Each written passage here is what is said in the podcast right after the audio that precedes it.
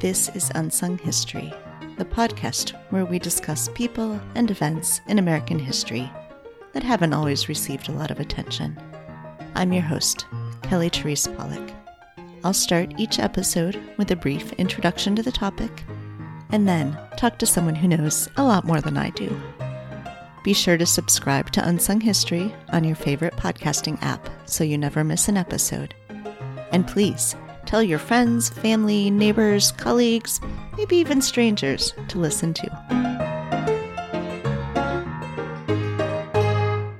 Hello, listeners. Since this episode is posting on Christmas, we're going to do things a little bit differently this week. We're going to look at Christmas movies. We'll be discussing a number of different films. Specifically, we'll focus on It's a Wonderful Life a Christmas Story, and Love Actually. There may be minor spoilers for It's a Wonderful Life and A Christmas Story. There will be major spoilers for Love Actually. If you have somehow avoided Love Actually spoilers for the past 20 years and still want to watch it spoiler free, I recommend you go queue it up right now before listening to the rest of the episode. And now for some facts about these films. It's a Wonderful Life opened in limited release on December 20th, 1946, and in wide release on January 7th, 1947. It was based on a 1943 short story by Philip Van Doren Stern called The Greatest Gift which took its inspiration from Charles Dickens' A Christmas Carol.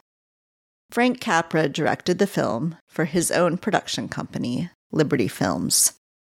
And the screenplay was written by a committee that included Capra, as well as Frances Goodrich and Albert Hackett, with additional scenes by Jo Swerling.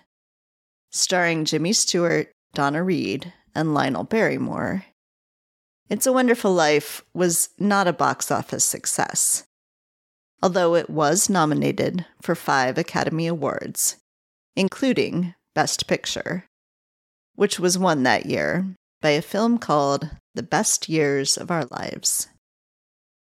In 1974, the copyright to It's a Wonderful Life lapsed, and it's now in the public domain, which is one reason that it can be seen absolutely everywhere at Christmas. A Christmas Story was released on November 18th, 1983. It was primarily based on the 1966 book In God We Trust, All Others Pay Cash, a semi autobiographical novel by Jean Shepherd, based on his childhood in Northwest Indiana. Shepherd adapted the screenplay, along with Leigh Brown and Bob Clark. Shepherd also served as the narrator for the film. Bob Clark directed the MGM production. A Christmas Story stars Peter Billingsley, Melinda Dillon, and Darren McGavin. It was moderately successful at the box office, opening a week before Thanksgiving and still playing in a small number of theaters by January. It was only later, after television showings and a VHS release, that A Christmas Story became wildly popular. Even the critics changed their tune. Roger Ebert gave the movie three stars when it was released, but later upgraded it to four stars. A musical version of A Christmas Story opened on Broadway in 2012. It was nominated for a Tony Award for Best Musical, but lost to Kinky Boots. If you're ever in Cleveland, Ohio, you can spend the night at the house where A Christmas Story was filmed, complete with the lamp in the front window. Love Actually, written and directed by Richard Curtis, was released in the US on November 14th, 2003, and in the UK on November 21st, 2003. The film's cast included most of the British movie stars of the day, including Hugh Grant, Colin Firth, Emma Thompson, Liam Neeson, and Keira Knightley, along with American Laura Linney. Despite the expensive cast, Love Actually easily out earned its $40 million budget, grossing 245 million at the box office. It spent five weeks in the US top 10. The film was nominated for two Golden Globes, and Bill Nighy won a BAFTA award for Best Actor in a Supporting Role. Despite its commercial success, and its status 20 years after its release as a modern Christmas classic. The critical reviews, both 20 years ago and now, are mixed. Roger Ebert, who gave it three and a half stars when it came out, called Love Actually, quote, a belly flop into the sea of romantic comedy, unquote, opining that, quote, it feels a little like a gourmet meal that turns into a hot dog eating contest. Unquote. Still, he encouraged readers to watch it.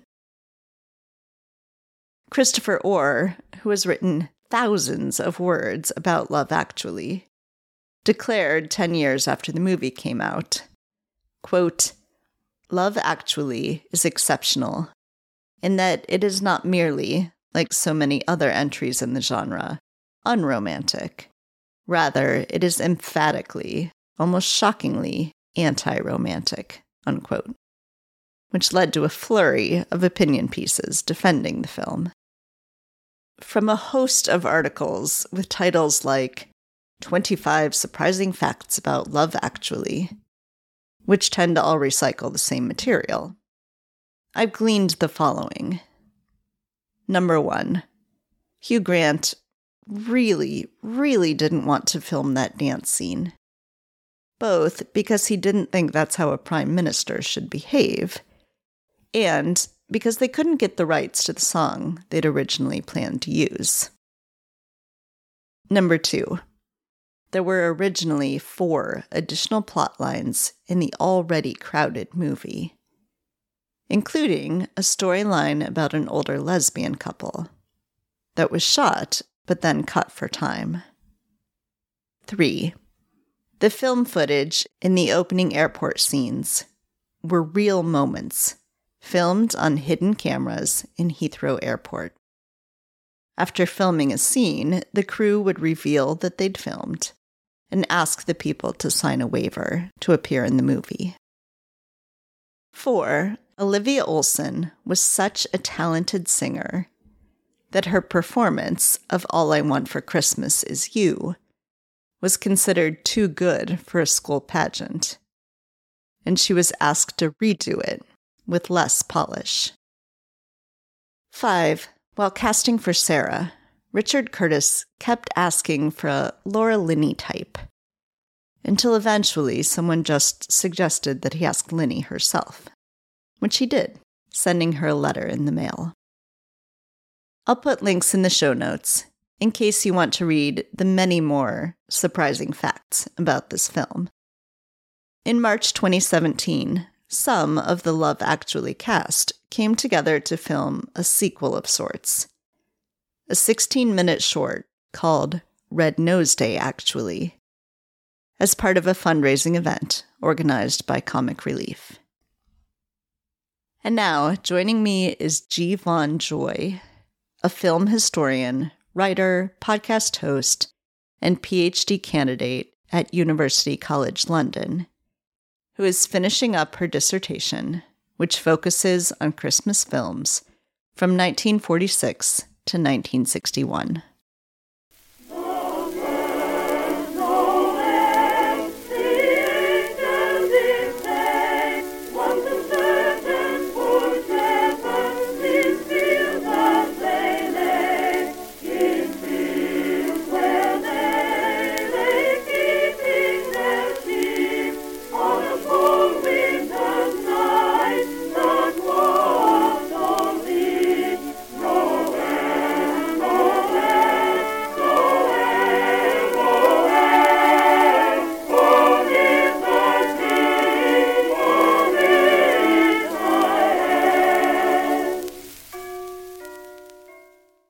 Hi, Vaughn. Thanks for joining me today. Hello. Thank you for having me. Yes, I am excited. You're my first uh, returning guest, actually. Ooh. Listeners may or may not know we did a video show a couple years ago that they can go catch on the YouTube channel, but uh, now we get to do this too. So this is great. Yeah, that's very exciting. I think that was, correct me if I'm wrong, that was your first live show too. I believe it was. Yeah, yeah. All the firsts. Yeah, indeed. So, in case people didn't catch that show, they should go back and catch it now. But uh, maybe tell listeners a little bit about your research and your dissertation and, you know, the kinds of stuff that you study. Yeah, sure. So, I study Christmas films, which is the fun little shorthand for a much more serious kind of thesis. I really study mid century Hollywood uh, between 1946 and 1961. So the immediate post war period and early Cold War.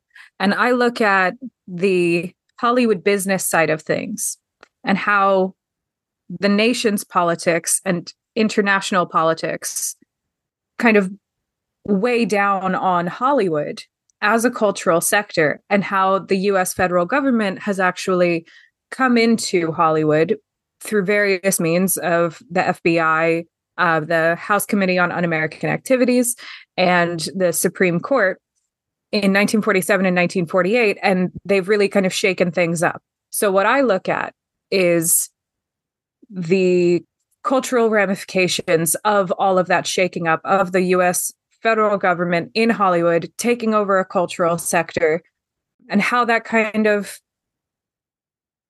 changes how films are made in that period and what those films can and cannot say.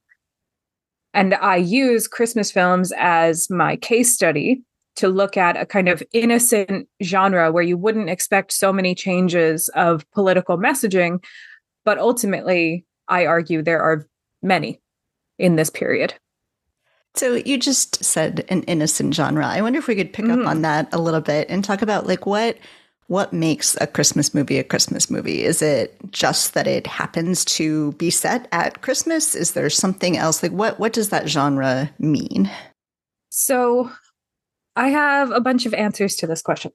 One is that I personally think that Christmas is a subgenre that is applied to other genres. So it's just a collection of tropes and signifiers around the Christmas holiday that are then put onto other films, whether they're like rom coms or musicals or westerns or action films like your diehards and horrors like Gremlins.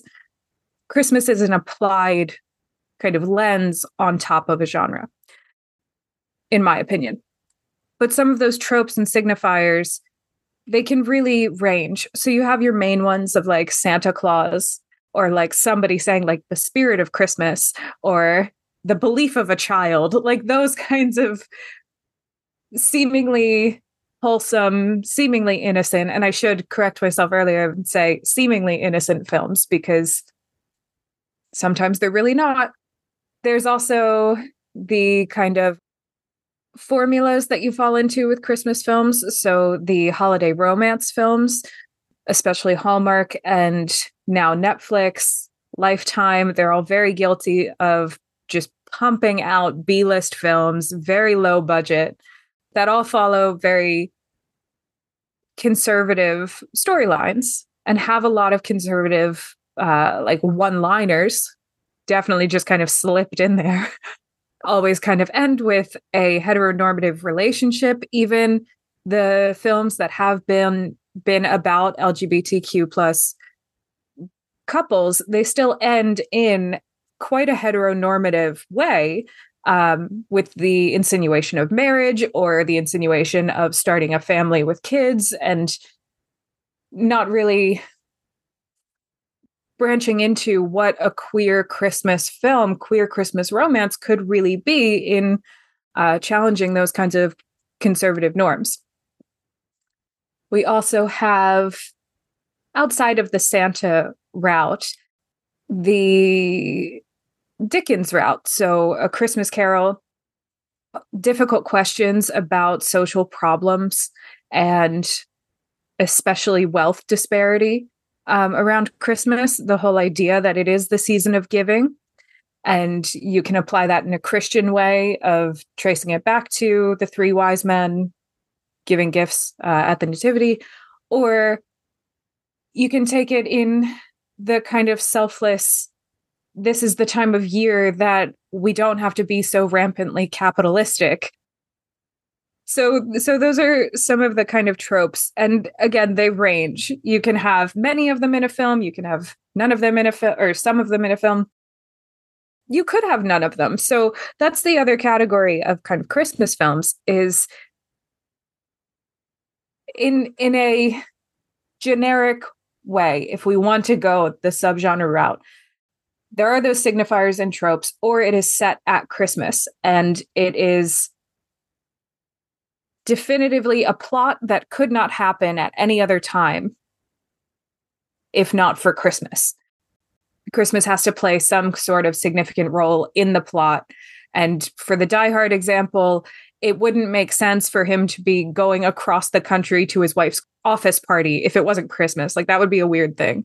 You don't like just show up at your estranged wife's office any time of year and expect to be welcomed there so there there are things like that that are kind of structural within the film.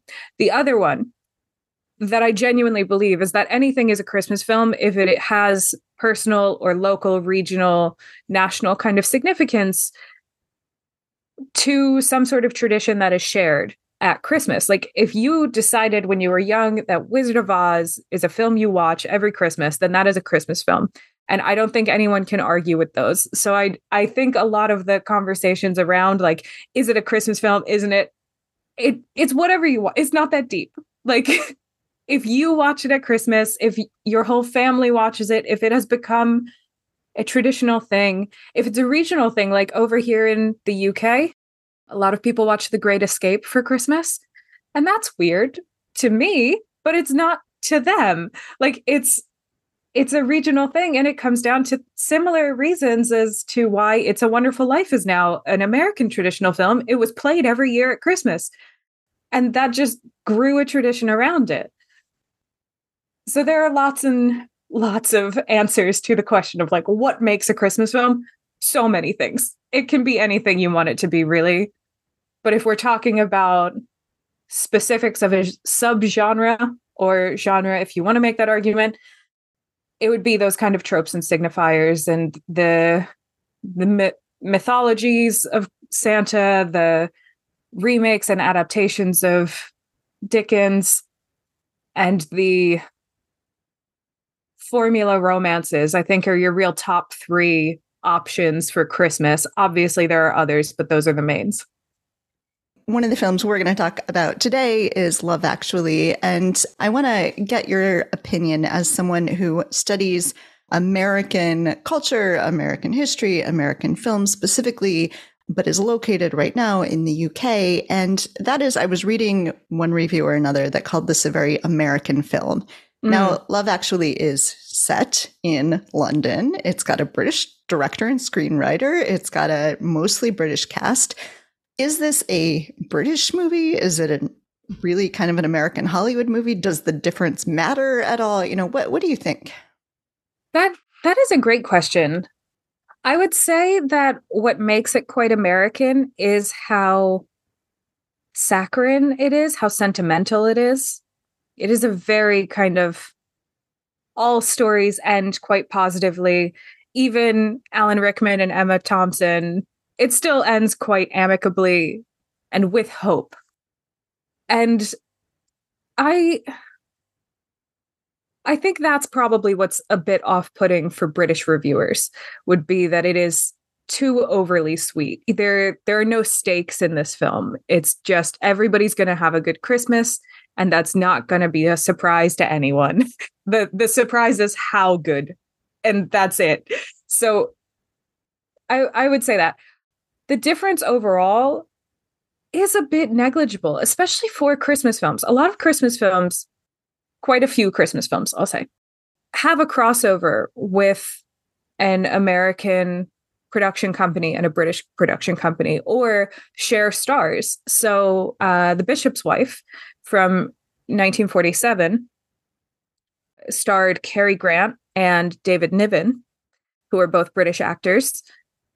And that film was, I want to say, the second, I think it was the second film to be shown at the Royal Film Premiere, which is an annual event. They pick one film that year to show to the royal family, and it's a whole big deal. So the Queen wasn't personally there. I think it was Princess Margaret and some royals from possibly Sweden.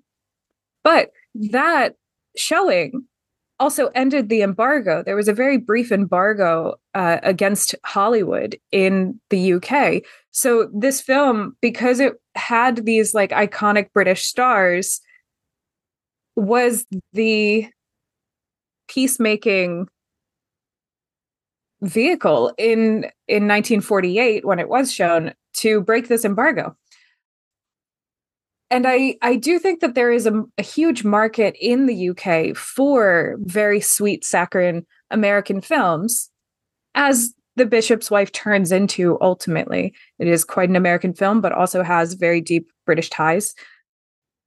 So, I would say that in other films that aren't Christmas films, there's a bigger difference between British and American films. But for Christmas films, they can overlap quite a bit. And I think that is a magical thing about Christmas is that it you want it to be sweet. You want it to be saccharine. Like so many reviewers of It's a Wonderful Life in Britain hated it and they said like, "Oh, it's so sweet. It's so gross." Like it, it feels like you're having a buffet of desserts was one of the reviewers. And yet I went to a talk about it at the BFI three nights ago, and I saw it at the Prince Charles Cinema last night. and they have like 20 plus screenings throughout December at both of those locations. And then some other cinemas do too. So there is a market for that sweet saccharine, even if they're like, oh, gross. I, I think there is there's a lot for it. And that really comes through again in Love Actually. Mm-hmm. Yeah. So we're at the 20th anniversary of Love mm-hmm. Actually. And so there's a lot of like retrospective pieces and stuff looking at it. And, you know, I think a lot of it feels fairly dated. It, some of it I think probably was wildly inappropriate even at the time, but you know, that that's kind of way rom coms are sometimes. Yeah. Uh, but some of it, you know, feels like in a, a post Me Too moment and, you know, just like feels a little what do the kids say? Cringe. Yeah. So, but I, I wonder if you could talk about the ways that it it it really is kind of a, a product of its time that moment 20 years ago that we were in. Yeah. So richard curtis who is the screenwriter and director wrote this film as a response to 9-11 and that comes through very clearly in the film in the opening monologue Hugh Grant is talking about 9 11 and the arrivals gate at Heathrow, the concerns that people had flying, like all of that is in the first minute of the film. And Richard Curtis said in an interview for Channel 4 over here in the UK, quoting him, Of course, there's tremendous greed, tremendous corruption, tremendous violence. But the balance of that does not seem to me to balance up against all the goodness there is in families and countries and businesses around the world. End quote. So he made this film to say that in response to national and international trauma, we can only look to the goodness and the kindness of humanity. And we need to look for the love, almost as like parallel response to what Mr. Rogers said after 9 11, saying that you need to look for the helpers. And Richard Curtis really was moved to make a film that addressed the pain and the the fear especially in that moment after 9/11 and in the lead up to an ultimate invasion of Iraq. So this film is a real kind of healing film and I think that's why it has such cultural status, especially among Americans, because those years were really scary. Like looking back at them and even through today, it's been a very scary kind of 20 years since this film came out. And it's almost like the last time we really felt safe and good and like happy was with this insanely sweet saccharine Christmas film in 2003. And I've been thinking a lot about Christmas films recently and their place in kind of national culture. And I it's it's very striking to think about this film as a direct response as a a proclaimed response to 9/11 because I think it's a wonderful life and to an extent a Christmas story are also responses to national fear and national trauma in that way. Like It's a Wonderful Life starts with Mr. Gower receiving a telegram that his son has died of influenza, and that's the Spanish flu. A lot of people sitting in the audience in 1946 would have memories of having lost people to the Spanish flu. And then it goes through some high times in 1928, right before the Depression. You see a bank run, you see people struggling. And then you see World War II. And it's just these rapid moments of recapping a lot of national trauma with some light spots. And the only real light spots are the love that you're watching grow between George and Mary. So I think there's a real place for these overly sweet sentimental films to really heal something and offer a rallying place for Americans. And they don't necessarily do very well on their release. None of these, th- those three films, including A Christmas Story there, which I'll say more about in a moment, none of them did particularly well in their moment. In the box office, they were fine. But years later, coming back to them, when people were more ready to have a kind of collective grieving process or work through some of the trauma that has been all around us, I think that has really really says a lot about the power of what a Christmas film can do and how not innocent they are. They're making very real stands in response to pretty horrible things.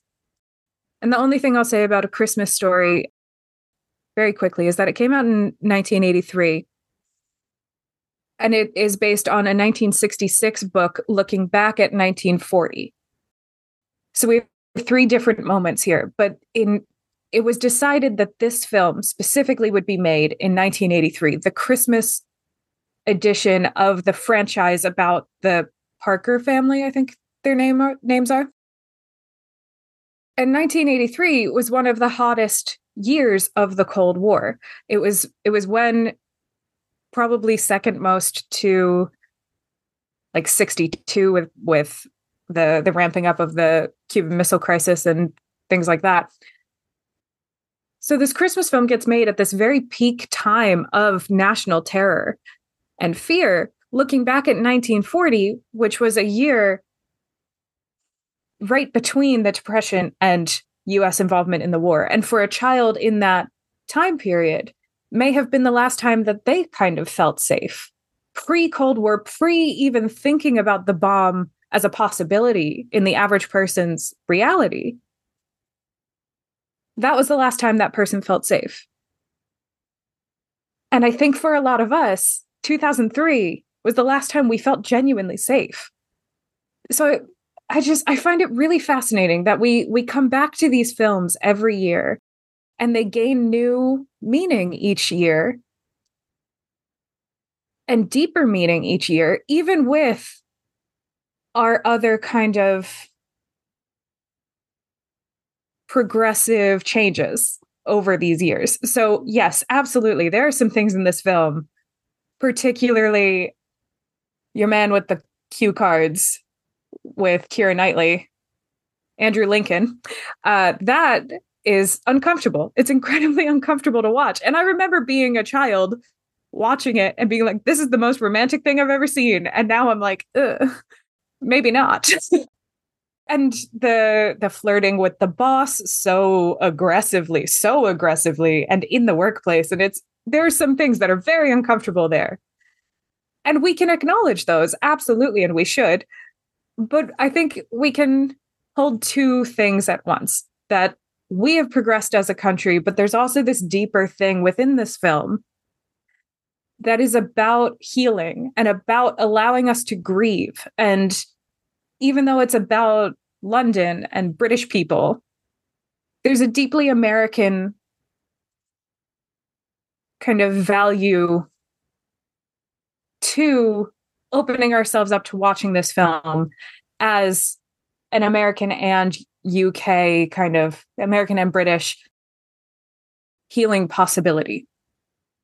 So, one of the key things in a lot of Christmas movies, and Love Actually is no exception, is music. And music is really important in Love Actually. There's a, a character whose whole job in the film is to, you know, try to get his his a hit to be number one in the UK. There's a, a, character learning to play a musical instrument just to woo someone. You know, could you talk a little bit about Christmas music and music in film? Yeah. So that's something I haven't particularly thought about with this, but it's very interesting. There's also that moment towards the beginning uh, with the wedding where all of those musicians just stand up out of the crowd and start playing All You Need Is Love. That's a great point. And I don't know if Richard Curtis said this, but I'm going to hazard to say he would probably agree a bit that music has a very healing quality, that it makes you laugh if it's Bill Nighy doing it and saying, being his outrageous self around it. And it also can bring people together, like all of the people on stage at the end when Sam is trying to win over Joanna by having learned how to play the drums. I think the interesting thing is that this film doesn't stick specifically to like classic Christmas music. There are a few songs in it and then a made up song, well, a made up version of a real song. But it, it doesn't rely on that. There's a lot of other music in it. And there are a few one liners that are lyrics from other things. Like Colin Firth says when he gets to his house in the south of France, he says, Alone Again Naturally, which is a Gilbert O'Sullivan song about eh, having been jilted at the altar and having experienced so much loss. So, yeah, I would say probably that music, especially in this film, is used to enhance that kind of healing quality that the film holds the the space that it holds for grieving and processing emotions. Emma Thompson is listening to Joni Mitchell after she realizes that the golden necklace wasn't for her and she's crying. And that really shows, I think, I think the film shows the whole kind of range of emotions except for like anger and violence because it's a saccharine Christmas film that is not going to go there, but every other kind of like more positive emotion, but also pain and grief and sadness through the music. That's a fascinating question that I had not thought about. Yeah. So I had read that that Richard Curtis had originally been working on two different scripts. So the Colin Firth story and the Hugh Grant story each were going to be sort of their own standalone and then at some point he jumbled it all together and added a million more storylines.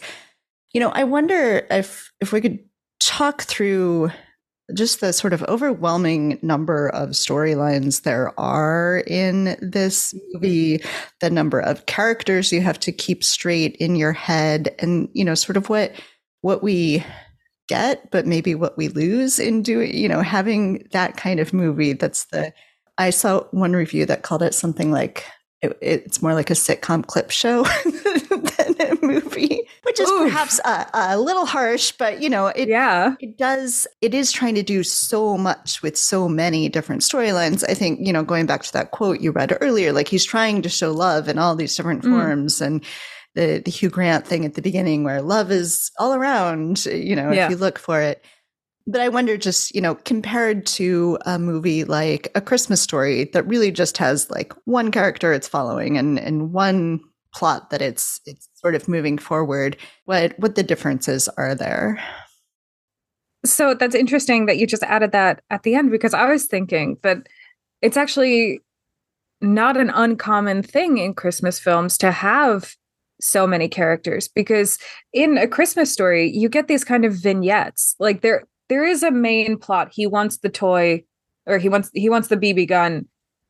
He's trying to get this BB gun the whole time and through different ploys and whatever. But you also get these kind of side stories of like the bully that they're running from constantly or the the little cutaways with the teacher or like things like that they they they feel like little vignettes that there are other stories going on at the same time and you're getting a glimpse into multiple people's lives as they relate to Ralphie and I think It's a Wonderful Life does the same thing. Frank Capra had a real kind of passion for making sure that there were no extras in his film. Anyone in the background had an identity and they had a purpose in the scene that if you're at the train station, you must be buying a ticket to go somewhere and you're thinking about what is this onward journey and you're not really looking at George. That's to a lesser extent than the main cast because the main cast of It's a Wonderful Life is quite large. The you do have George, but then you have his wife, you have Uncle Billy, you have his mother, you have his four children. Like there there are a lot of people in the film. And you do get the sense that everybody is doing something. Everybody has their own life going on. So other kind of modern films like The Holiday has four leads just right up front with all of their own storylines going on. So what I'm saying is I think I think very large casts is quite a common thing for Christmas films, especially the mainstream ones. Holiday romance films that are formulaic have very small, very small casts, and there is a reason for that that we won't get into about the 1950s, but I have a chapter about it coming out next year if you're curious. But I think, especially for this film, with all of those things that I have said about it being a kind of healing process and about grief and about addressing the fear with love after national trauma, I think he really hammers home the point that love is all around, that there's a father loving his son, and there's a sister loving her brother with Emma Thompson and Hugh Grant. And there's unspeakable love between um, the two who don't speak the same language. Like all of these different types of love that can be fostered in different ways don't have to be rom- romantic don't have to be intense even. Like Bill Nighy and his manager it's not an intense like passionate love. It's just a i've never realized i loved this person. So there's a whole range of types of love and degrees of love going on in the film. And I think that that is important to get the main point across in the film that love is all around, that we need to turn to those human moments. And I think it also kind of focuses in on the small moments of love rather than grand gestures. I don't think there are any particularly grand gestures in this film. I mean, Colin Firth's uh, proposal at the end is yeah, that's true. That that is true. Yes, but that makes sense in a way if that's the one he was sort of writing as a standalone movie. Like that's yeah. where the grand gesture goes. Yeah, yeah, yeah. And I I do think also you, you kind of need a grand gesture. And again, that that speaks to the scope of love. That there are lots of different degrees to which you can show and experience and acknowledge love. some drawbacks of that are probably that we don't get very full storylines, and some of them are less convincing. like, my brother has a real problem with uh, Colin Firth's storyline because he's like, they they haven't ever spoken to each other. Like, how are they actually in love after three weeks? This doesn't make sense. And I'm like, eh, fair enough. Every year we watch it together over Zoom, and he just hates that that particular storyline. But I, yeah, I, I think it was in service of this larger grieving collective kind of feeling of the film. All right. So, what is your favorite Christmas movie and why? Mm. So, It's a Wonderful Life is always hands down my favorite, even after having studied it for almost five years. Still love it. Will never stop. And that, uh, like, it's just, it's so good. Uh, like, there's so many things about it that come out at different times that I've seen it a million times and I'm still getting new stuff out of it. Like thinking about how it is this response to national trauma has been a recent development in my thinking about it in the analytical ways that I'm that I am and also how it almost in a similar way to love actually it almost contradicts itself because there's a supernatural element and a lot of people argue about whether Mr. Bean in Love Actually is actually like an angel. They don't really commit to it and i think that's a real tragedy that they could have made a statement with it but they don't. They leave it up to very vague interpretation. He's only in two scenes. Why is he only in two? It's frustrating. But if we're saying we need to turn to this kind of human goodness human kindness love to make life wonderful after national trauma that's undercut by having a supernatural element because then it's not just the love, it's the love plus something that's unobtainable. And that is fascinating. That is a fascinating thing to just think about and work through and struggle with. And oh, it's so good. So it's a wonderful life. And Klaus, I will always sing the praises of Klaus. I think Klaus is a phenomenal film. I may have even said this on the last podcast that I was on with you. It's just such a good film. Everyone should see it. It's from 2019. It's a retelling. No, sorry, not a retelling. It is a completely original mythology of Santa Claus, written and animated, completely hand drawn by Sergio Pablos and his animation team. He started a production company because this was his passion project, and it took 16 years to hand draw this film. It's so good. Highly recommend. Everyone should see it. All right. Please tell listeners all the places they can find you on the internet. Yes. So I am on Twitter at G Vaughn Joy. I'm also on Blue Sky at G Vaughn Joy. And I'm on Substack. I have a newsletter, a weekly newsletter called Review Roulette, where I review a different film from the 20th century from a different lens, different analytical lens each week. Um, so that's been really fun. And I have a bunch of podcasts that are all on hiatus while I'm finishing my PhD. So we don't have to mention those. But yeah. Excellent. And I can't wait to read your dissertation when it is thank complete. You. I'm looking forward to it. Vaughn, thank you so much for joining me again on the podcast. It's a pleasure to speak with you every time. And Merry Christmas. Merry Christmas. It's my pleasure. Thank you so much for having me.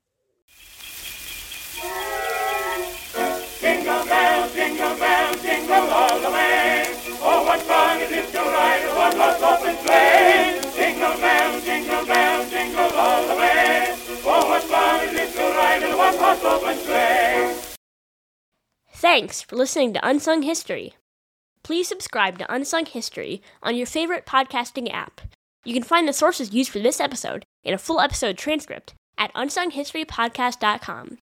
To the best of our knowledge, all audio and images used by Unsung History are in the public domain or are used with permission.